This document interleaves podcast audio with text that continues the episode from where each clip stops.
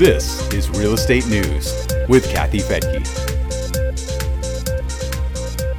Harvard's annual in depth analysis of the housing market shows some positives and negatives for the real estate industry. Although the number of renter households fell again in 2018, supply remains tight and rental demand remains strong. That's also pushing rents higher and vacancy rates lower. Affordability remains a problem for many renters, but the number of cost burdened rental households has ticked down slightly. I'm Kathy Fettke, and this is Real Estate News for Investors.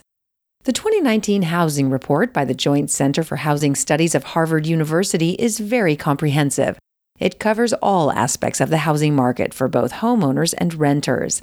For the purpose of this podcast, I'll take a look at key findings for the rental market. As I mentioned, rental demand remains stable despite a decline in renter households, the report describes that decline as modest. It also varies depending on which survey you're referencing. The Housing Vacancy Survey showed the number of renter households dropped one percentage point last year to 35.6%. That's about the same amount it dropped in 2017, but for 12 consecutive years before that, the number of renters mushroomed as a result of the foreclosure crisis. This decline in renter households did not take place evenly across the country. Researchers say the largest and most expensive metros lost the most renters, while smaller, more affordable markets show gains. There are also some demographic shifts in the renter population that include an increase in older and higher income households. The Harvard report says that renters age 55 and over now make up a quarter of all renter households. Younger renters under the age of 35 account for the largest portion of renters at 38%. Construction of rental housing was strong in 2018. It had dipped 5% in 2017, but rose close to a 30 year high last year. Builders completed 360,000 single and multifamily units. Rental starts were also up 5%, along with permits for future rental construction. About half of the new multifamilies are in properties with 50 or more units. There's also been an increase in upgraded amenities, which have helped boost rents. The report shows that demand for these newly built units is strong because of renters with bigger paychecks. Nationwide figures show that 29% of the new units had a median asking rent of $2,050 or more last year. Another 35% had median rents between $1,450 to 2,049. Median rents were the highest in the Northeast at $2,260. That's $1,000 higher than the median rents for new units in the Midwest there was a big drop in the existing supply of rental housing. The report says the nation lost about 338,000 units from 2016 to 2017. That's the first time there's been a decrease since 2006. It was also the biggest decline in 15 years, with an impact on about half of U.S. metros. The biggest losses were among single family rentals. They fell by about 250,000 units in 2017. That didn't put a huge dent on the overall number of single family rentals, though. They still account for about one third of all 15 million U.S. rental units. They still account for about one third of all the 15 million U.S. rental units.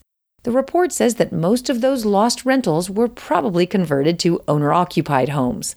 The largest share of those homes were in the South, where single family rentals make up 38% of the rental stock.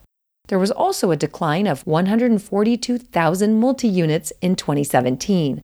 Researchers believe many of them occurred in smaller multifamily structures, which were probably converted to owner occupants. Rents continued to climb in 2018, although a little more slowly than the year before. They were up 3.6% last year compared to 3.8% for 2017, and that's according to the Consumer Price Index. The report says that rent growth has been accelerating again in 2019. It was up 3.8% year over year in April. That's more than double the rate of inflation for most other consumer prices. CoreLogic says that rent growth for single family homes has risen from 2.7% in January of last year to 3.2% in January of this year. Low vacancy rates are contributing to those higher rents. The Housing Vacancy Survey shows the annualized rental vacancy rate has dropped from 7.2% in the first quarter of last year to 6.9% this year. RealPage shows that vacancies fell in 94 out of 150 metros in 2018.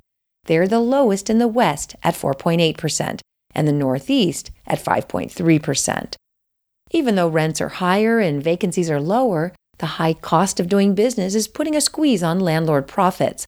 According to Real Capital Analytics, cap rates sank to their lowest level in a decade at just 5.4%, but they also vary from market to market. Top tier markets like New York, San Francisco, Los Angeles, and Boston will have the lowest cap rates. Bottom tier, more affordable markets like Pittsburgh, Cleveland, Orlando, and Detroit will have higher cap rates.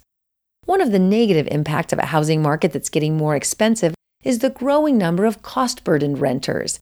As the supply of low rent housing shrinks, there are more and more households struggling to meet their obligations, whether they're homeowners or renters.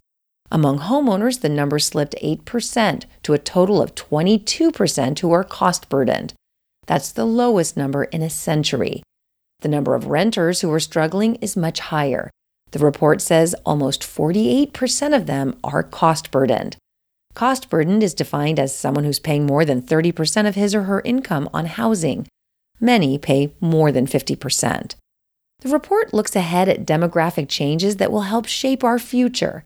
Those include the housing needs of baby boomers and millennials. Among baby boomers, trends include aging in place, which means that many will modify their existing homes instead of moving. The report says that most older adults plan to do this, but for a smaller minority, we can probably expect to see some downsizing into smaller owner occupied homes or rentals. For millennials, we'll see more families with children looking for homes.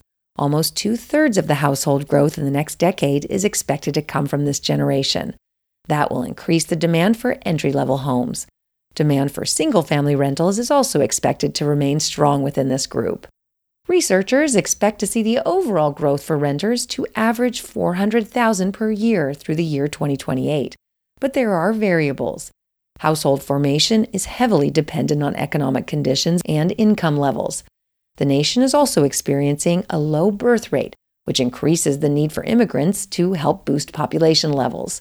Current policy to curtail immigration could have an impact. Another variable is home price growth. Researchers say if home prices keep rising faster than incomes, we'll see a market slowdown. They expect both home prices and rents to continue their upward climb. So the big question is whether the market can produce the kind of housing that's needed for a low income budget. You can check out that entire report by following a link in the blog for this podcast at newsforinvestors.com. I'm Kathy Fettke, and thanks for joining me here on Real Estate News for Investors.